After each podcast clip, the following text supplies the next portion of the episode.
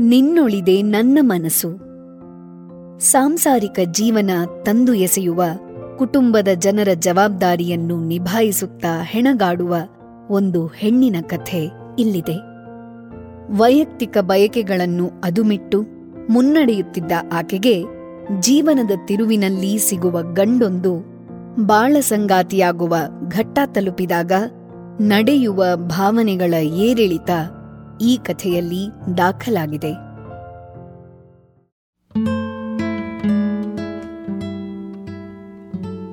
ಕತೆ, ನಿನ್ನೊಳಿದೆ ನನ್ನ ಮನಸ್ಸು.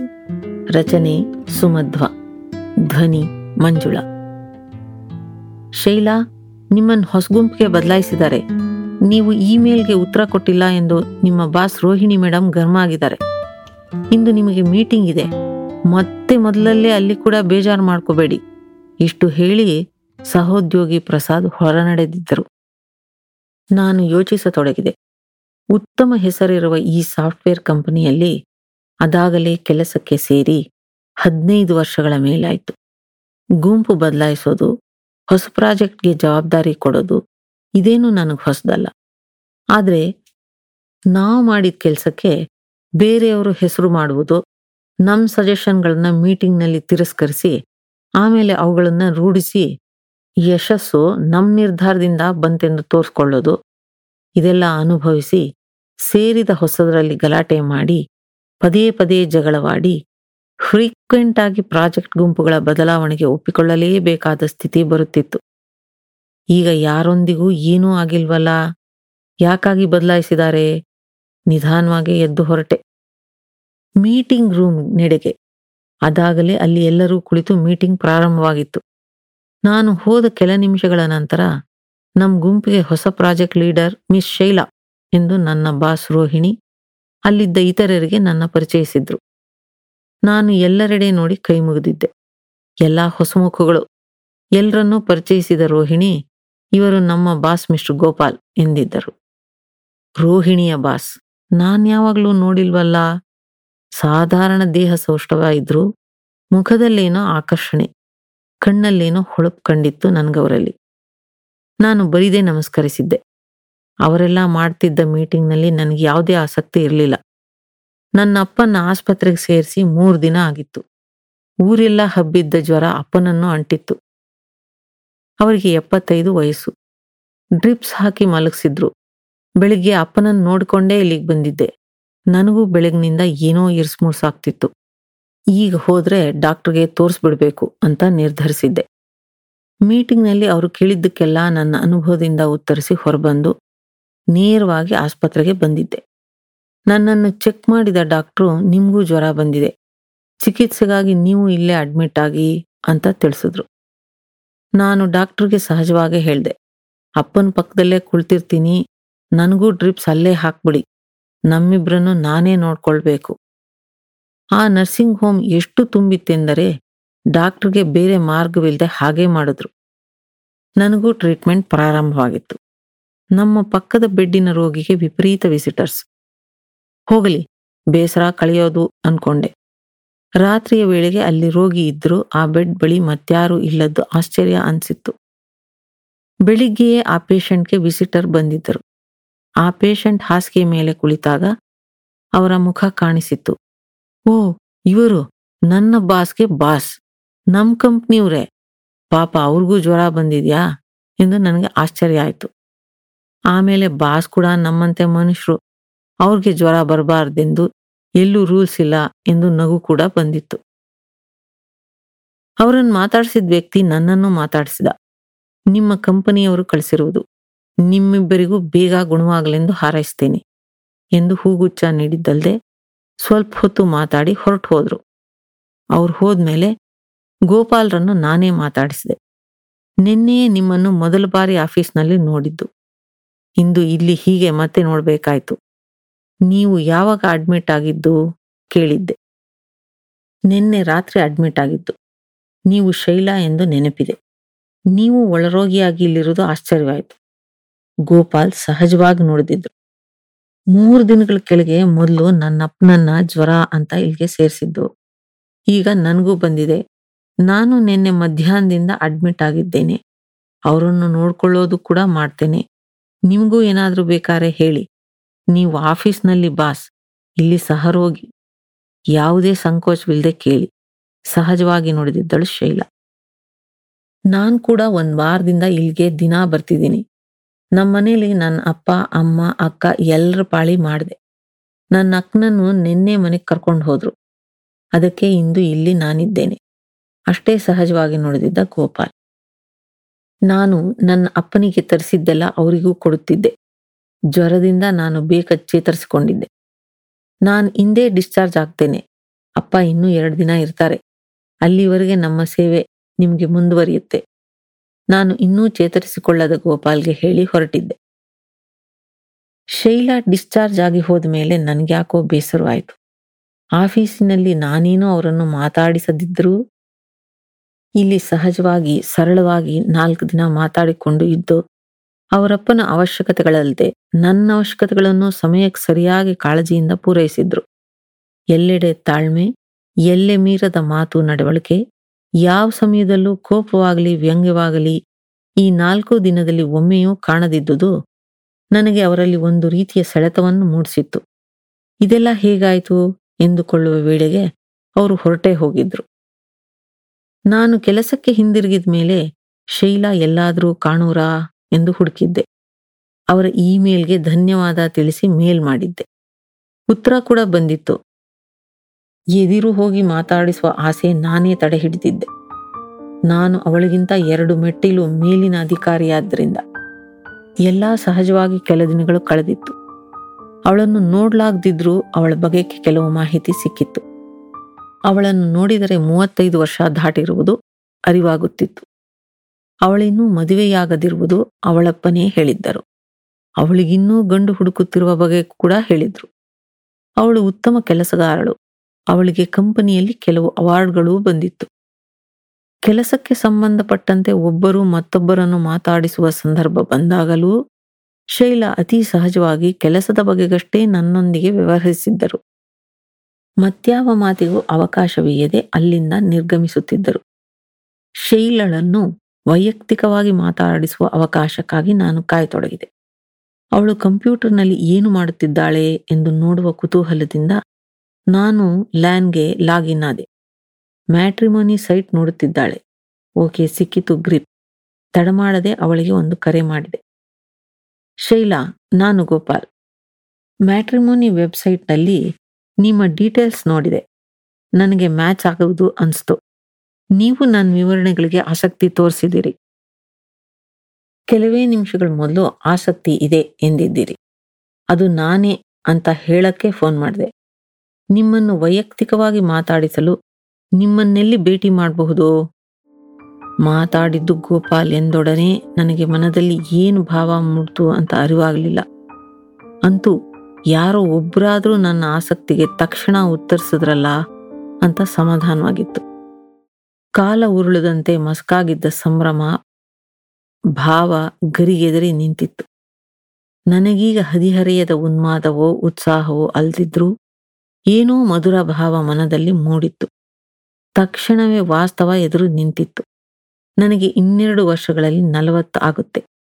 ಮುಕ್ಕಾಲು ಬಾಲ್ಡಾದ ಸಾಧಾರಣ ಮೈಕಟ್ಟಿನ ಕಪ್ಪು ಎನ್ನಬಹುದಾದ ಮೈಬಣ್ಣದ ಗೋಪಾಲ್ನನ್ನು ನಾನು ಒಪ್ಪಿಕೊಳ್ಳುವುದಕ್ಕಿಂತ ಕಂಪ್ಯೂಟರ್ ಮುಂದೆ ಕೂತು ಸ್ವಲ್ಪ ಸ್ಥೂಲವೆನಿಸುವ ನನ್ನ ದೇಹ, ನನ್ನ ಬಣ್ಣ, ಅಂದ ಎಲ್ಲವನ್ನೂ ಮರೆಮಾಡಿರುವಾಗ ನನ್ನನ್ನು ನೋಡಲು ಬಂದ ಎಲ್ಲಾ ಹುಡುಗರು ನಿರಾಕರಿಸಲು ಮೊದಲ ಕಾರಣ ಎಂದು ನನಗೆಂದಿನಿಂದಲೋ ಗೊತ್ತಿತ್ತು.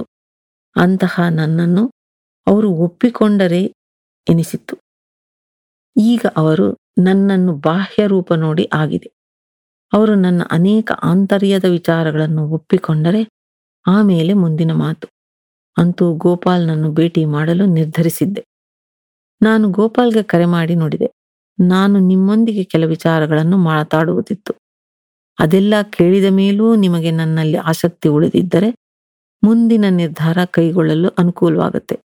ಅದಕ್ಕೆ ನಿಮ್ಮ ಒಪ್ಪಿಗೆ ಇದ್ದರೆ ಮಧ್ಯಾಹ್ನ ಕ್ಯಾಂಟೀನ್ನಲ್ಲಿ ಕಾಯ್ತೀನಿ. ಫೋನ್ ಕಟ್ ಮಾಡಿದ್ದೆ. ಶೈಲಳ ಮಾತಿನಿಂದ ನನಗೆ ನಿಜಕ್ಕೂ ಆಶ್ಚರ್ಯವಾಯಿತು. ಮಾತನಾಡಲು ಮಧ್ಯಾಹ್ನ ಕ್ಯಾಂಟೀನ್ಗೆ ಕರೆದದ್ದು. ಅಲ್ಲಿ ಆ ಹೊತ್ತಲ್ಲಿ ಒಂದು ಸಂತಿಯಂತಿರುತ್ತೆ. ಅಲ್ಲಿ ಹೇಗೆ ಮಾತಾಡೋದು? ಸರಿ, ಹೋದ್ರಾಯ್ತು ಅಂತ ನಿರ್ಧರಿಸಿದ್ದೆ. ಶೈಲಾ ಬಾಗಿಲ ಪಕ್ಕದಲ್ಲಿ ಒಂದರ ಪಕ್ಕದಲ್ಲಿ ಒಂದಿದ್ದ ಚೇರ್ನಲ್ಲಿ ಒಂದರ ಮೇಲೆ ತನ್ನ ಬ್ಯಾಗ್ ಇರಿಸಿ ಕಾಯ್ತಾ ಕೂತಿದ್ಲು. ಗೋಪಾಲ್ ಬಂದಿದ್ದು ನೋಡಿ ಕುಳಿತುಕೊಳ್ಳುವಂತೆ ತಿಳಿಸಿ, ಎರಡು ಪ್ಲೇಟ್ ಮೀಲ್ ತಂದು ಎದುರುಗಿರಿಸಿ, ಊಟ ಮಾಡಿ, ಈಗ ಆರೋಗ್ಯ ಹೇಗಿದೆ ಅಂತ ವಿಚಾರಿಸಿದ್ಲು.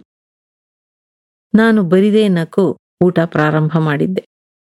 ಶೈಲ ಯಾವ ಸಂಕೋಚವಿಲ್ಲದೆ ಎಲ್ಲ ಅನ್ನಕ್ಕೂ ಸಾಂಬಾರ್ ಹಾಕಿ ಕಲಿಸಿ ಊಟ ಮಾಡತೊಡಗಿದ್ಲು. ಸ್ವಲ್ಪ ಉಳಿಸಿ ಮಾತಾಡತೊಡಗಿದ್ಲು. ಮ್ಯಾಟ್ರಿಮೋನಿಯಲ್ಲಿ ನನ್ನ ಡೀಟೇಲ್ ನಿಮಗೆ ಮ್ಯಾಚ್ ಆಗ್ತಿದೆ ಅಂದ್ರಿ. ನನ್ನನ್ನು ನೀವು ಕೆಲ ದಿನಗಳಿಂದಷ್ಟೇ ನೋಡ್ತಿದ್ದೀರಿ. ಅದರಿಂದ ಪ್ರಭಾವಿತರಾಗಿ ಹೀಗೆ ಹೇಳಿದಿರಿ ಅನ್ಕೊಂಡೆ. ಅದಕ್ಕೆ ಇಲ್ಲಿ ಬನ್ನಿ ಮಾತಾಡೋಣ ಅಂದೆ. ಏಕಾಂತದಲ್ಲಿ ಮಾತಾಡುವುದು ನನಗೆ ಸ್ವಲ್ಪ ಕಷ್ಟ. ಜಗದ ಜೊತೆ ಬದುಕಬೇಕು ಅಲ್ವಾ? ಅದಕ್ಕೆ ಇಲ್ಲಿ ಕರೆದೆ. ನೋಡಿ, ಇಲ್ಲಿ ಯಾರಿಗೆ ಯಾರ ಪರಿವೇನೂ ಇಲ್ಲ. ಅವ್ರವ್ರ ಕೆಲಸದಲ್ಲಿ, ಲೋಕದಲ್ಲಿ ಅವ್ರವ್ರು ಇರ್ತಾರೆ.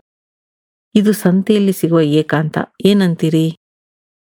ಶೈಲರ ಮಾತಿಗೆ ನಾನು ಮತ್ತೆ ಮುಗುಳ್ನಗೆ ಚೆಲ್ಲಿ ಮೌನವಾದೆ.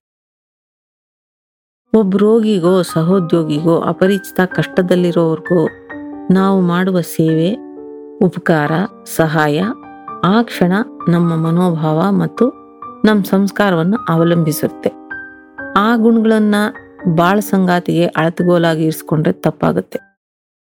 ಇದಿಷ್ಟು ನಾನು ಹೇಳಿದ್ದೇಕೆಂದು ನಿಮಗರಿವಾಗಿದೆ ಅನ್ಕೊಂಡಿದ್ದೀನಿ. ನಾನು ನಿಮಗೆ ನೀವು ರೋಗಿಯಾಗಿದ್ದಾಗ ಮಾಡಿದ ಸಣ್ಣ ಸಹಾಯವನ್ನು ಮನದಲ್ಲಿರಿಸಿಕೊಂಡು ನನ್ನನ್ನು ಸಂಗಾತಿಯನ್ನಾಗಿಸಿಕೊಳ್ಳಲು ನಿರ್ಧರಿಸಿದ್ರೆ ಅದು ತಪ್ಪಾಗುತ್ತೆ. ಅದಕ್ಕೆ ನಿಮಗೆ ಹೇಳ್ತಿದ್ದೀನಿ. ನನ್ನ ನ್ಯೂನತೆಗಳು ನಿಮಗರಿವಿರಬೇಕು. ಸಂಗಾತಿಯಾದರೆ ಎಲ್ಲಾ ಲೋಪಗಳನ್ನು ಸಹಿಸಿ ತಪ್ಪುಗಳನ್ನು ಒಪ್ಪಿ ನಿಮ್ಮೊಂದಿಗಿರುವೆ ಎನ್ನುವ ಮನೋಭಾವ ಇರಬೇಕಾಗತ್ತೆ. ವಾಸ್ತವ ಜಗತ್ತಿನ ಅರಿವಿದ್ದು ಆಕರ್ಷಣೆ ಕಡಿಮೆಯಾಗಿರುವ ಈ ವಯಸ್ಸಿನಲ್ಲಿ ಆ ಮನೋಭಾವ ಕಷ್ಟ. ಹದಿಹರೆಯ ಮತ್ತು ಅದರ ಮುಂದಿನ ಕೆಲವು ವರ್ಷಗಳಲ್ಲಿ ಆಕರ್ಷಣೆ ಬಲವಾಗಿ ವಾಸ್ತವವನ್ನು ಹಿಂದಿಕ್ಕಿ ಮದುವೆಗಳು ನಡೆಯುತ್ತೆ. ಈಗಿನ ನಮ್ಮ ವಯಸ್ಸಿನಲ್ಲಿ ವಿವೇಕ ಮತ್ತು ವಾಸ್ತವ ಎರಡೂ ಆಕರ್ಷಣೆಯನ್ನು ತುಳಿಯುತ್ತೆ. ಅದಕ್ಕೆ ಕೆಲವನ್ನು ನಿಮ್ಮೆದುರಲ್ಲಿ ನಿವೇದಿಸಿಕೊಳ್ಳುವುದು ಒಳ್ಳೆಯದು ಅನ್ನಿಸ್ತು. ನಮ್ಮನೆಯಲ್ಲಿ ನಾನೇ ಮೊದಲನೆಯವಳು ನನಗೊಬ್ಬ ತಂಗಿ ಮತ್ತು ತಮ್ಮ ಇದ್ದಾರೆ. ನನ್ನ ತಂದೆ ಒಂದು ಸಣ್ಣ ಉದ್ಯೋಗದಲ್ಲಿದ್ದರು ನನ್ನ ತಾಯಿ ಗೃಹಿಣಿ. ನಾನು ಉತ್ತಮ ಅಂಕ ಪಡೆದ ಕಾರಣ ನನಗೆ ಬಿಇಗೆ ಸರ್ಕಾರಿ ಕಾಲೇಜ್ನಲ್ಲೇ ಸೀಟು ಸಿಕ್ಕಿದ್ದಲ್ಲದೆ ಫ್ರೀ ಶಿಪ್ ಕೂಡ ಸಿಕ್ತು. ನಾನು ಬಿ ಇ ಓದುವಾಗ ನಾಲ್ಕನೇ ಸೆಮಿಸ್ಟರ್ನಲ್ಲಿ ನನ್ನ ಸಹಪಾಠಿಯೊಡನೆ ಪ್ರೇಮಾಂಕುರವಾಗಿತ್ತು. ಆ ವಯಸ್ಸಲ್ಲಿ ಪ್ರೇಮ ತನಗೂ ಬೇಕೇ ಬೇಕು ಅನ್ನುವ ಬೆಚ್ಚನೆಯ ಅನುಭೂತಿ. ಆಗ ವಯಸ್ಸು, ಕರಿಯರ್, ಉಳಿದವರೊಂದಿಗಿನ ಸ್ಪರ್ಧೆ, ಇವೆಲ್ಲವುಗಳಿಂದ ನಾವು ಅತೀ ಹತ್ತಿರವಾಗಿದ್ವು. ಎರಡು ವರ್ಷ ಆ ವಯಸ್ಸು ಆಗಿತ್ತು. ಆದರೆ ಪ್ರೇಮ ಉಳಿಬೇಕಾದ್ರೆ ಒಂದು ಬದ್ಧತೆ ಬೇಕಾಗತ್ತೆ. ಎಲ್ಲ ಸಂಬಂಧಗಳ ನಡುವೆಯೂ. ಇದು ನನ್ನದು ಎನ್ನುವ ನಂಬಿಕೆ ಪ್ರೇಮವಾಗುತ್ತೆ. ಆದರೆ ಅಸಹನೆ ಅಸಮತೆ ಉಂಟಾದ ಕಡೆ ಆ ನಂಬಿಕೆ ಕಳೆದು ಹೋಗುತ್ತೆ. ಪ್ರಾರಂಭವಾದದ್ದೆಲ್ಲ ಅಂತ್ಯವಾಗಬೇಕಲ್ಲ? ಅದು ಅಂತ್ಯವಾಯಿತು. ಅದಕ್ಕೆ ಹೊರಗಿನ ಯಾವುದೇ ಶಕ್ತಿಗಳಲ್ಲ. ನಮ್ಮ ಒಳಮನಸ್ಸೇ ಕಾರಣವಾಯಿತು. ನಾವಿಬ್ಬರು ಕಾಲೇಜ್ನ ಪ್ಲೇಸ್ಮೆಂಟ್ನಲ್ಲಿ ಇಂಟರ್ವ್ಯೂ ತೆಗೆದುಕೊಂಡಾಗ ನನಗೆ ಕೆಲಸ ಸಿಕ್ಕಿ ಅವನಿಗೆ ಸಿಗಲಿಲ್ಲ. ಅಸಮತೆ ಅದು ಮನದ ಮೊದಲ ಬಿರುಕು. ನಂತರದ ದಿನಗಳಲ್ಲಿ ಮಾತು ನಡೆದಿದ್ರೂ ಮೊದಲಿನ ಆ ಇರಲಿಲ್ಲ. ಮುಂದಿನ ದಿನಗಳಲ್ಲಿ ಇನ್ನೊಂದು ಕಂಪನಿಯಲ್ಲಿ ಇಬ್ಬರಿಗೂ ಸಿಕ್ಕಿತು. ಆಗ ಅವನು ನಾನು ಅಲ್ಲಿ ಕೆಲಸಕ್ಕೆ ಸೇರುವುದಾದ್ರೆ ಅವನು ಸೇರುವುದಿಲ್ಲ ಅಂತ ಬೇರೆ ಗೆಳೆಯನಿಗೆ ಹೇಳಿದ್ದು ಗೊತ್ತಾಗಿತ್ತು. ಬದುಕಿನ ಸಣ್ಣ ಏಳಿಗೆಯನ್ನೇ ಸಹಿಸದವನನ್ನು ಬಾಳ ಸಂಗಾತಿಯನ್ನಾಗಿ ಊಹಿಸಿಕೊಳ್ಳಲು ಸಾಧ್ಯವಿಲ್ಲದೆ ದೂರ ಸರಿದೆ. ಇಬ್ಬರಿಗೂ ಪ್ರೀತಿ ಯಾಕಾಗಿ ಮುರಿತು ಎಂದು ತಿಳಿದಿತ್ತಾದ್ದರಿಂದ ನಮ್ಮ ದಾರಿ ನಾವು ಹಿಡಿದ್ವು ಬದಲಾದ ಈ ಬದುಕಿನಲ್ಲಿ ಪ್ರೇಮ ಬದುಕಿನ ಒಂದು ಭಾಗ. ಅದೇ ಬದುಕಲ್ಲ. ಬದುಕಿನ ಪ್ರಾಧಾನ್ಯತೆಗಳಲ್ಲಿ ಪ್ರೇಮಕ್ಕೆ ಒಂದು ಸ್ಥಾನ ಇದೆಯೇ ಹೊರತು ಅದೇ ನನ್ನ ಅಸ್ತಿತ್ವವಲ್ಲ ಎನ್ನುವ ವಿವೇಕ ಬಂದಿತ್ತು. ಈಗ ನನಗೆ ನನ್ನ ವೃತ್ತಿಯಲ್ಲಿ, ಕೆಲಸದ ವಿಚಾರದಲ್ಲಿ ಔಟ್ಸ್ಟ್ಯಾಂಡಿಂಗು ಎಕ್ಸಲೆಂಟ್ ಇತ್ಯಾದಿ ಬಿರುದುಗಳು ಬಂದಿದೆ. ಅದೆಲ್ಲ ನಾನು ಕ್ಯೂಬ್ನಲ್ಲೇ ಇರಿಸಿದ್ದೀನಿ. ಪುರುಷರು ತಮಗಿಂತ ಸ್ತ್ರೀಯರು ಬುದ್ಧಿವಂತರಿರುತ್ತಾರೆಂದು ಒಪ್ಪಿಕೊಳ್ಳೋದಿಲ್ಲ. ಒಪ್ಪಿಕೊಂಡರೂ ತನಗಿಂತ ಬುದ್ಧಿವಂತಳಾದವಳನ್ನು ಹೆಂಡತಿ ಮಾಡಿಕೊಳ್ಳಲಂತೂ ಖಂಡಿತ ಒಪ್ಪಿಕೊಳ್ಳುವುದಿಲ್ಲ. ಇದಿಷ್ಟು ವೃತ್ತಿ ಜೀವನದ ಕತೆ ಇಷ್ಟು ದಿನ ನನ್ನ ಜೀವನದಲ್ಲಿ ನನ್ನ ವೈಯಕ್ತಿಕ ವಿಚಾರವನ್ನು ಯಾರೆದುರಲ್ಲೂ ಹೇಳಬೇಕಾಗಿ ಬಂದಿರಲಿಲ್ಲ. ಈಗ ನಿಮಗೆ ಹೇಳ್ತೇನೆ.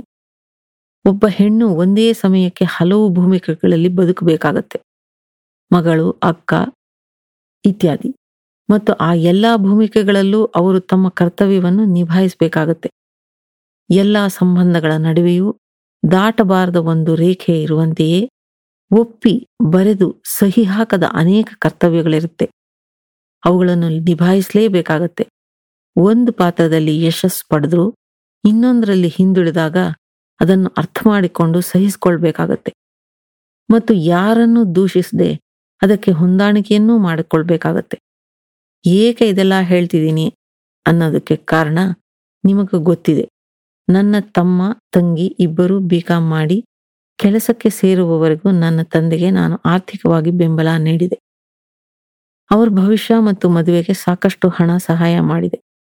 ನನ್ನ ತಾಯಿ ಈಗೆರಡು ವರ್ಷದ ಕೆಳಗೆ ತೀರ್ಕೊಂಡಾಗ ಅವರ ವೈದ್ಯಕೀಯ ವೆಚ್ಚ ಕೂಡ ಬಹಳವಾಗಾಯಿತು ಅದನ್ನು ನಾನೇ ಭರಿಸಬೇಕಾಯಿತು. ನನ್ನ ತಮ್ಮ, ನನ್ನ ತಂದೆಯ ಜವಾಬ್ದಾರಿ ತೆಗೆದುಕೊಳ್ಳದ ಕಾರಣ ಅವರು ಈಗ ನನ್ನ ಜವಾಬ್ದಾರಿ. ಇಷ್ಟೆಲ್ಲ ನಿಮಗೆ ಏಕೆ ಸ್ಪಷ್ಟಪಡಿಸಿದ್ದೀನೆಂದರೆ ನನ್ನ ಬಳಿ ನನ್ನ ಕೆಲಸ ಬಿಟ್ರೆ ಆಸ್ತಿ, ಹಣ ಏನೂ ಇಲ್ಲ. ನನ್ನ ತಂದೆ ನನಗೆ ಗಂಡುಗಳನ್ನು ನೋಡಲಿಲ್ಲ ಅಂತಲ್ಲ. ನೋಡಿದ್ರು. ನಾನು ಆಗಲೇ ಸ್ವಲ್ಪ ದಪ್ಪಗಿದ್ದ ಕಾರಣ ಗಂಡಿನವರ ಬೇಕುಗಳ ಪಟ್ಟಿಯ ಮೊದಲ ಅವಶ್ಯಕತೆ ನಪಾಸಾಗುತ್ತಿದ್ದರಿಂದ ಮದುವೆ ಆಗಲಿಲ್ಲ. ಒಂದಂತೂ ಸತ್ಯ. ಇಷ್ಟು ದಿನ ಮನಸ್ಸನ್ನು ಮಿಡಿಯಬಲ್ಲ ಒಬ್ಬ ಸಂಗಾತಿ ಬೇಕೆಂದು ಹಂಬಲಿಸಿದ್ದು ಸತ್ಯ. ಅದಕ್ಕಾಗಿ ಪ್ರಯತ್ನ ಪಟ್ಟಾಗ ಆದ ಅನುಭವ ನನ್ನನ್ನು ಗಾಬರಿಗೊಳಿಸಿತು. ಮನ ಮಿಡಿಯಬಲ್ಲ ಸಂಗಾತಿ ಸಿಗುವುದು ಅಸಾಧ್ಯವೆನಿಸಿತು. ಯಾರು ನನ್ನನ್ನು ಒಪ್ಪಿಕೊಳ್ಳಲಿಲ್ಲ ಅಂತ ಸುಳ್ಳು ಹೇಳಲ್ಲ. ನಾನೇ ಕೆಲವ್ರನ್ನ ಒಪ್ಕೊಳ್ಳಿಲ್ಲ. ಭಗವಂತ ಎಲ್ಲಾ ಊನಗಳನ್ನು ಮೆಟ್ಟುವ ಆಕರ್ಷಣೆ ಇತ್ತ ವಯಸ್ಸಲ್ಲಿ ಸಂಗಾತಿಯಾಗುವವರಲ್ಲಿ ಪರ್ಫೆಕ್ಷನ್ ಹುಡುಕುತ್ತಾ ಮದುವೆಯಾಗದೆ ಉಳಿದೆ. ನನ್ನನ್ನು ಅರ್ಥ ಮಾಡಿಕೊಂಡು ಪ್ರೀತಿಯ ಸಂಗಾತಿಯಾಗುವ ವ್ಯಕ್ತಿ, ನನಗೆ ವಾಸ್ತವ ಪ್ರಪಂಚದಲ್ಲಿ ಸಹಕರಿಸುವ ವ್ಯಕ್ತಿ, ಸಿಗುವ ಸಾಧ್ಯತೆಗಳು ಶೂನ್ಯದತ್ತ ತಲುಪುತ್ತಿದ್ದ ಈ ಸಮಯದಲ್ಲಿ ನೀವು ಬಂದಿರೋದು ನನಗೆ ನಿಜಕ್ಕೂ ಆಶ್ಚರ್ಯವಾಗಿದೆ. ನನ್ನ ಪರಿಸ್ಥಿತಿಯ ಸಂಪೂರ್ಣ ವಿವರಣೆ ನೀಡದೆ ನಿಮ್ಮೊಡನೆ ಯಾವುದೇ ವ್ಯವಹಾರ ಮುಂದುವರಿಸಲು ನನಗೆ ಇಷ್ಟ ಇಲ್ಲ. ಅದಕ್ಕೆ ಈ ಭೇಟಿ ಇಲ್ಲಿ ಹೀಗೆ ಮಾಡಿದ್ದು. ನನ್ನ ಆರ್ಥಿಕ ಸ್ಥಿತಿ, ನನ್ನ ಜವಾಬ್ದಾರಿ, ನನ್ನ ಮನಸ್ಸು ಇದೆಲ್ಲ ತಿಳಿದ ಮೇಲೂ ನಾನು ನಿಮಗೆ ಮ್ಯಾಚ್ ಆಗ್ತೀನಿ ಅನ್ಸಿದ್ರೆ ನೀವು ಸಂಭಾಷಣೆ ಮುಂದುವರಿಸಬಹುದು. ಇಲ್ದಿದ್ರೆ ಪ್ಲೇಟ್ ಮೀಲ್ಸ್ಗೆ ಹಣ ಕೊಟ್ಟಿದ್ದೇನೆ. ಊಟ ಮುಗೀತು ಎನ್ಸಿದ್ರೆ ಇಬ್ರು ನಮ್ಮ ಕೆಲಸಗಳಿಗೆ ಹಿಂದಿರ್ಕೋಣ ತನ್ನ ತಟ್ಟೆಯಲ್ಲಿ ಸ್ವಲ್ಪ ಅನ್ನ ಉಳಿಸ್ಕೊಂಡು ಇಷ್ಟೂ ಮಾತನ್ನು ಶೈಲಾ ಗೋಪಾಲ್ಗೆ ಹೇಳಿ ಮುಗಿಸಿದ್ಲು. ತನ್ನ ಊಟ ಮುಗಿಸಿ ಎಲ್ಲಾ ಮಾತನ್ನು ಏಕಾಗ್ರತೆಯಿಂದ ಕೇಳಿಸಿಕೊಂಡ ಗೋಪಾಲ್ ಕೈ ತೊಳೆಯಲು ಎದ್ದು ಹೋದ. ಹಿಂದಿರುಗಿ ಶೈಲಳ ಬಳಿ ಬಂದು, ಇಷ್ಟೆಲ್ಲ ಹೇಳಿದವರು ನನ್ನ ಬಗೆಗೆ ನಿಮ್ಮ ಅಭಿಪ್ರಾಯವನ್ನೇ ಹೇಳಲಿಲ್ಲ? ಶೈಲಾ ಗೋಪಾಲ್ನನ್ನೇ ಆಶ್ಚರ್ಯದಿಂದ ನೋಡಿದಳು. ಗೋಪಾಲ್ ಎದ್ದ ಕುರ್ಚಿಗೆ ಬೇರೊಬ್ಬ ಬಂದು ಕುಳಿತಿದ್ದರು. ಅವನನ್ನು ದಾಟಿ ಶೈಲಾ ಕೈ ತೊಳೆದು ಬಂದಳು. ಗೋಪಾಲ್ ಬಾಗಿಲಲ್ಲೇ ನಿಮ್ಮ ಅಭಿಪ್ರಾಯಕ್ಕೆ ಕಾದಿದ್ದೀನಿ. ನಾನು ಕೆಲಸಕ್ಕೆ ಹಿಂದಿರ್ಗೋದಿಲ್ಲ. ಹೋಗ್ಬೇಕನ್ಸಿದ್ರೆ ನೀವು ಹೋಗಿ. ಶೈಲಾ ತಲೆ ತಗ್ಗಿಸಿ ನೋಡಿದಳು. ನಾನು ಕೆಲಸಕ್ಕೆ ಹಿಂದಿರುಗಬೇಕೆಂದೇನೂ ಇಲ್ಲ. ಸರಿ, ಹಾಗಾದ್ರೆ ನನ್ನ ಮನೆಗೆ ಹೋಗೋಣ. ಅಲ್ಲಿ ಸಂಭಾಷಣೆ ಮುಂದುವರ್ಸೋಣ. ಈಗ ಬರೀ ನೀವು ಹೇಳಿರುವುದು ಅಲ್ಲಿ ನಿಜವಾಗಿಯೂ ಏಕಾಂತವಿರುತ್ತೆ. ಏನ್ ಬೇಕಾದರೂ ನನ್ನನ್ನು ಕೇಳಬಹುದು. ಅದಕ್ಕೆ. ಇಬ್ಬರೂ ಗೋಪಾಲ್ ಮನೆ ತಲುಪಿದಾಗ ನಾಲ್ಕನೇ ಮಹಡಿಯ ಅಪಾರ್ಟ್ಮೆಂಟ್ ಮನೆಯ ಹಾಲ್ನಲ್ಲಿ ಕುಳಿತ ಶೈಲಳಿಗೆ, ಅದೊಂದು ಬ್ಯಾಚುಲರ್ ಮನೆ ಅನಿಸ್ಲೇ ಇಲ್ಲ. ಎಲ್ಲವೂ ಸ್ವಚ್ಛ, ಸುಂದರ, ಒಪ್ಪವಾಗಿ ಇಡಲಾಗಿತ್ತು. ಶೈಲಳ ಮೌನ ಕಂಡ ಗೋಪಾಲ್, ನನ್ನ ಪರಿಸ್ಥಿತಿಯ ವಿವರಣೆಯನ್ನು ನಾನೇ ಹೇಳಿಬಿಡ್ತೇನೆ. ನಾವು ನಮ್ಮ ತಂದೆಗೆ ಆರು ಜನ ಮಕ್ಕಳು ಮೂರು ಗಂಡು, ಮೂರು ಹೆಣ್ಣು. ನಾನೇ ಕೊನೆಯವನು. ತಮಿಳುನಾಡಿನ ಸಣ್ಣ ಊರಿಂದ ಬಂದವರು ನಾವು. ನನ್ನ ತಂದೆ ಅಲ್ಲಿ ವ್ಯವಸಾಯ ಮಾಡ್ತಿದ್ರು. ನನ್ನ ದೊಡ್ಡಕ್ಕನ್ನ ಮದುವೆಯಾದವನು ಅವಳನ್ನು ವರ್ಷದೊಳಗೆ ಹಿಂದಿರುಗಿ ಕಳಿಸಿದ್ದ. ನನ್ನ ಎರಡನೇ ಅಕ್ಕನಿಗೆ ತುಂಬಾ ಕಷ್ಟಪಟ್ರು ಮದುವೆಯಾಗಲಿಲ್ಲ ನನ್ನ ಮೂರನೇ ಅಕ್ಕ ಮದುವೆಯಾಗುವವರೆಗೂ ಕಾದ ನನ್ನ ಹಿರಿಯಣ್ಣ ಹಿಂದಿನವರೆಗೂ ಮದುವೆಯಾಗಿಲ್ಲ ನನ್ನ ಎರಡನೇ ಅಣ್ಣ ಯಾವಾಗಲೂ ದೇಶ ಸುತ್ತಿರ್ತಾನೆ. ಅದಕ್ಕೆ ಅವನೇ ಹಿಂದಿನವರೆಗೂ ಮದುವೆ ಯೋಚನೆ ಮಾಡಿಲ್ಲ. ಈ ಪರಿಸ್ಥಿತಿಯಲ್ಲಿ ನನ್ನ ಮದುವೆಯ ಬಗ್ಗೆ ಯಾರೂ ಯೋಚಿಸಿಯೇ ಇಲ್ಲ. ಎಲ್ಲರೂ ನನ್ನನ್ನು ಪ್ರೀತಿಯಿಂದ, ಕಾಳಜಿಯಿಂದ ನೋಡ್ಕೋತಾರೆ. ನಾನು ಚಿಕ್ಕವನು ಅಂತ. ಆದರೆ ನನ್ನ ಹೃದಯ ಬೇರೆಯದೇ ಪ್ರೀತಿಯನ್ನು, ಜವಾಬ್ದಾರಿಯನ್ನು ಆಶಿಸುತ್ತೆ. ನನಗೆ ನನ್ನದೇ ಮನೆ, ಸಂಸಾರ, ಸಂಗಾತಿ, ಮಗು ಎಲ್ಲ ಇರಬೇಕು ಅನ್ನೋ ಅಗಾಧ ಆಸೆ ಇದೆ. ಅದನ್ನು ಯಾರೆದ್ರಲ್ಲೂ ಮಾತು, ಭಾಷೆ ಉಪಯೋಗಿಸಿ ವ್ಯಕ್ತಪಡಿಸಲು ನನಗಿದುವರೆಗೂ ಆಗಿಲ್ಲ. ಏಕೆಂದರೆ ಒಮ್ಮೆ ನನ್ನ ನಂಬಿಕೆಗೆ ಬಲವಾದ ಪೆಟ್ಟು ಬಿದ್ದಿದ್ರಿಂದ. ನನಗೆ ಮನೆ ಬೇಕೆಂದಾಗ ಈ ಕಟ್ಟಡವನ್ನು ನನ್ನ ಅಣ್ಣ, ಅಪ್ಪ ಎಲ್ಲ ಸೇರಿ ಕಟ್ಟಿಸಿದ್ದಾರೆ. ಈ ಕಟ್ಟಡದಲ್ಲಿ ಆರು ಮನೆಗಳಿದೆ. ಇದು ನನ್ನದು. ಎಲ್ಲವನ್ನೂ ನನ್ನ ಮನೆಯವರೇ ನೋಡ್ಕೋತಾರೆ. ನನ್ನನ್ನು ಕೂಡ. ನೀವು ನಿಮ್ಮ ಪ್ರಥಮ ಪ್ರೇಮವನ್ನು ನೇರವಾಗಿ, ವಾಸ್ತವವಾಗಿ, ಸರಳವಾಗಿ, ನಿಖರವಾಗಿ ನಿರೂಪಿಸಿದ್ರಿ. ನಾನು ಪ್ರಯತ್ನ ಪಡ್ತೇನೆ. ನಾನು ಕೆಲ್ಸಕ್ಕೆ ಸೇರಿದ ಹೊಸದ್ರಲ್ಲಿ ನನ್ನ ಗುಂಪಿನಲ್ಲಿದ್ದ ಒಬ್ಳನ್ನು ಇಷ್ಟಪಟ್ಟಿದ್ದೆ. ಅವಳನ್ನ ನಂಬಿ ನನ್ನ ಮನದ ಭಾವನೆಗಳನ್ನೆಲ್ಲ ಅವಳೆದುರಲ್ಲಿ ತೆರೆದಿಡ್ತಿದ್ದೆ. ಅವಳು ಎಂದೂ ಯಾವುದೇ ಕಮೆಂಟ್ ಇಲ್ಲದೆ ಕೇಳಿಸ್ಕೊಳ್ತಿದ್ಲು. ಹೊಸಬರು ಕಂಪನಿಗೆ ಸೇರ್ತಿದ್ರು. ಅವರಲ್ಲಿ ಅವಳಿಗೆ ಬೇರೊಬ್ಬ ಗೆಳೆಯನಾಗಿರುವುದು ನನ್ನ ಅರಿವಿಗೆ ಬರಲಿಲ್ಲ. ನನ್ನಕ್ಕನನ್ನ ನನ್ನ ಭಾವ ಬಿಟ್ಟು ಮನೆಗೆ ಕಳಿಸಿದ ದಿನ ಭಾವುಕನಾಗಿ ಹೇಳ್ಕೊಂಡೆ. ನಂತರ ನನ್ನ ಸಹೋದ್ಯೋಗಿ ನಡುವಯಸ್ಸಿನವರೊಬ್ರು ನನಗೆ ಹೇಳಿದ್ರು, ಗೋಪಾಲ್ ನಿಮ್ಮ ವೈಯಕ್ತಿಕ ವಿಚಾರಗಳನ್ನೆಲ್ಲ ಅವಳೆದ್ರಲ್ಲಿ ಹೇಳ್ಬೇಡಿ. ಅವಳು ಅವಳ ಗೆಳೆಯನೆದ್ರು ಅವ್ರ ಮನೆಯಲ್ಲಿ ಬರೀ ಗೋಳು ಎಂದು ಇನ್ನೂ ಏನೇನೋ ಹೇಳ್ತಿದ್ಲು. ಯಾರನ್ನು ಅಷ್ಟು ನಂಬೇಡಿ ಅಂದಿದ್ರು. ಅವಳ ಮನಸ್ಸು ನನ್ನ ಜೊತೆಗಿದೆ ಎಂದು ನಂಬಿಕೊಂಡಿದ್ದೆ. ಆಗರ್ವಾಗಿತ್ತು. ಅವಳ ಮನಸ್ಸು ಎಂದೂ ನನ್ನೊಡನಿರಲಿಲ್ವೆಂದು. ನಂಬಿಕೆಗೂ ನೋಂಡು ಮಾಡುವ ಶಕ್ತಿ ಇದೆ ಎಂದು ನನಗೆ ಅಂದೇ ಮೊದಲ ಬಾರಿಗೆ ಅರಿವಾಗಿದ್ದು. ಆದರೆ ಯಾವುದೇ ಸೋಲಿಗಿಂತ ಜೀವನ ತುಂಬಾ ದೊಡ್ಡದು. ಬದುಕಿನ ಪ್ರತಿ ಕಷ್ಟಗಳಿಗೆ ಪರಿಹಾರ ಉಂಟು ಅಂತ ಸಂತೈಸ್ಕೊಂಡೆ. ಸಂಬಂಧಗಳು, ಜನಗಳು, ಕಷ್ಟ ಅಂತ ಇಲ್ಲಿಂದ ತಪ್ಪಿಸ್ಕೊಂಡು ಹೋಗ್ಬಿಡ್ಬೇಕು ಅನ್ಕೊಂಡ್ರು ಹೋಗೋದಾದ್ರೂ ಎಲ್ಗೆ? ಎಲ್ಲೇ ಹೋದ್ರೂ ಇದೇ ಜಗತ್ತು ಇರೋದು. ಎನ್ನುವ ವಾಸ್ತವ ನನ್ನನ್ನು ಇಲ್ಲೇ ಹೀಗೆ ಇರುವಂತೆ ಮಾಡಿತ್ತು. ಆದರೆ ನನಗೆ ಎಲ್ಲದರಲ್ಲೂ ಒಂದು ತೆರನಾದ ಅನಾಸಕ್ತಿ. ಇಷ್ಟೂ ದಿನ ನನಗೆ ಹೀಗೇಕೆಂದು ಅರಿವಾಗದ ಸ್ಥಿತಿಯಲ್ಲಿದ್ದೆ. ನೀವು ಅವಿವಾಹಿತೆ ಎಂದು ಗೊತ್ತಾದಾಗ ಆಶ್ಚರ್ಯವಾಗಿತ್ತು. ಮದುವೆಯಾಗದ ಹೆಣ್ಣು ಮಕ್ಕಳು ನನ್ನ ಅಕ್ಕನನ್ನೂ ಸೇರಿಸಿ ಇತರರಿಗಿಂತ ಭಿನ್ನವಾಗಿರುತ್ತಾರೆ. ಅವರಿಗೆ ಅಸಹನೆ, ಅತೃಪ್ತಿ ಎಲ್ಲದರಲ್ಲೂ ತಪ್ಪು ಕಾಣಿಸುತ್ತೆ. ಅದು ಹೇಗೆ ನೀವು ಅತಿ ಸಹಜವಾಗಿದ್ದೀರಿ ಎಂದು ನಾನು ಚಕಿತನಾದೆ. ಅದಕ್ಕೆ ಉತ್ತರವಾಗಿ ನೀವು ಈಗಲೂ ಸಹಜ ಬದುಕು ಬದುಕಲು ಸಂಗಾತಿಯನ್ನು ಪಡೆಯಲು ಪ್ರಯತ್ನ ಮಾಡ್ತಿರೋದು ನನಗೆ ತಿಳಿತು ತಕ್ಷಣ ನನಗೆ ನನಗೇನು ಬೇಕು ಅಂತ ಅರಿವಾಯಿತು. ಜೀವನದಲ್ಲಿ ನನ್ನ ಅನಾಸಕ್ತಿ ಬದಲಿಸಿಕೊಳ್ಬೇಕು. ಬದುಕನ್ನು ಪ್ರೀತಿಸುವ, ಜೀವಿಸುವ ಧೈರ್ಯ, ಬಯಕೆ, ಒಂದು ಸಣ್ಣ ಹುಚ್ಚು ಬೇಕು ಬಾಳ್ಗೆ. ಬದುಕು ಇರುವುದು ಸಣ್ಣ ಸಣ್ಣ ಖುಷಿಗಳಲ್ಲಿ, ಪರರ ನೋವಿಗೆ ಸ್ಪಂದಿಸುವುದರಲ್ಲಿ, ಮೌನವಾಗಿ ಜೊತೆಗಿರುವುದರಲ್ಲಿ. ಈ ತೆರನ ಸಣ್ಣ ಸಣ್ಣ ಸಾರ್ಥಕತೆಗಳಲ್ಲಿ ಬದುಕು ರೂಪುಗೊಳ್ಳುವುದು. ಆಗ ಬದುಕಲ್ಲಿ ಆಸಕ್ತಿ ತಂತಾನೇ ಮೂಡುವುದು. ನನ್ನ ಭಾವನೆಗಳನ್ನು ಅದುಮಿಟ್ಟು ವೈರಾಗ್ಯದ ಹಂತ ತಲುಪಿದ್ದ ನಾನು ನಿಮ್ಮನ್ನು ನೋಡಿದಾಗ ನಾವು ನಮ್ಮ ನಾಳೆಗಳಿಗಾಗಿ ಇಂದು ನರಕವಾಗದಂತೆ ಎಚ್ಚರ ವಹಿಸಬೇಕು ಅಂತ ಅರಿತುಕೊಂಡೆ. ನೀವು ನಿಮ್ಮ ಪ್ರಯತ್ನವನ್ನು ಶ್ರದ್ಧೆ, ಸಹನೆಯಿಂದ ಪ್ರಾಮಾಣಿಕವಾಗಿ ಮಾಡ್ತಿರುವಾಗ ನನಗೆ ಇಷ್ಟು ದಿನ ಆವರಿಸಿದ್ದ ನಿರಾಸೆ ಮತ್ತು ಅಸಹಾಯಕತೆ ಎಲ್ಲ ದೂರ ಸರಿತು. ನಮ್ಮ ಇಚ್ಛೆಯಂತೆ ಬದುಕಿದಾಗ ಆನಂದ ನಮ್ದಾಗತ್ತೆ. ಅದಕ್ಕೆ ಯಾರ ಹಂಗೂ ಇರದು ಅನಿಸ್ತು. ಹೊರರೂಪದಿಂದ ಮೋಹಗೊಳ್ಳುವ ವಯಸ್ಸು ನಮ್ಮಿಬ್ಬರಿಗೂ ದಾಟಿದೆ. ನನಗೀಗ ವಯಸ್ಸು ನಲವತ್ತು ವರ್ಷ. ನಾನು ನಿಮ್ಮನ್ನು ಕೇಳಿದರೆ, ನೀವು ಒಪ್ಪಿದರೆ ನಾವಿಬ್ಬರು ಒಳ್ಳೆಯ ಬಾಳ ಸಂಗಾತಿಗಳಾಗಬಹುದು ಅನ್ಸುತ್ತೆ. ನನ್ನನ್ನು ನಿಮ್ಮೆಡೆಗೆ ಆಕರ್ಷಿಸಿದ್ದು ನಿಮ್ಮ ತಂದೆಯನ್ನು ನೀವು ನೋಡಿಕೊಂಡ ರೀತಿ ಅವರ ಸಂಬಂಧಕ್ಕೆ ನೀವಿತ್ತ ಗೌರವ. ನೀವು ಎಲ್ಲವನ್ನೂ ವಾಸ್ತವ ಕೋನದಲ್ಲಿ ನೋಡ್ತೀರಿ. ಕೆಲಸಕ್ಕೆ ನೀವು ಕೊಡುವ ಆದ್ಯತೆ. ನನ್ನ ಪ್ರಾಜೆಕ್ಟ್ ಗುಂಪಿನಲ್ಲಿ ನೀವೇ ಅತಿ ಬುದ್ಧಿವಂತೆ. ಅದಕ್ಕೆ ನಿಮಗೆ ಔಟ್ಸ್ಟ್ಯಾಂಡಿಂಗ್ ಅವಾರ್ಡ್ ಕೊಟ್ಟಿರುವುದು. ನೀವು ನಿಮ್ಮ ಜೀವನದಲ್ಲಿ ಏನನ್ನು ಸಾಧಿಸಲು ಮಾಡಬೇಕು ಅಂತ ಅಂದ್ಕೊಂಡಿದ್ದೀರೋ ಅದಕ್ಕೆಲ್ಲ ನಾನು ಬೆಂಬಲ ನೀಡ್ತೀನಿ.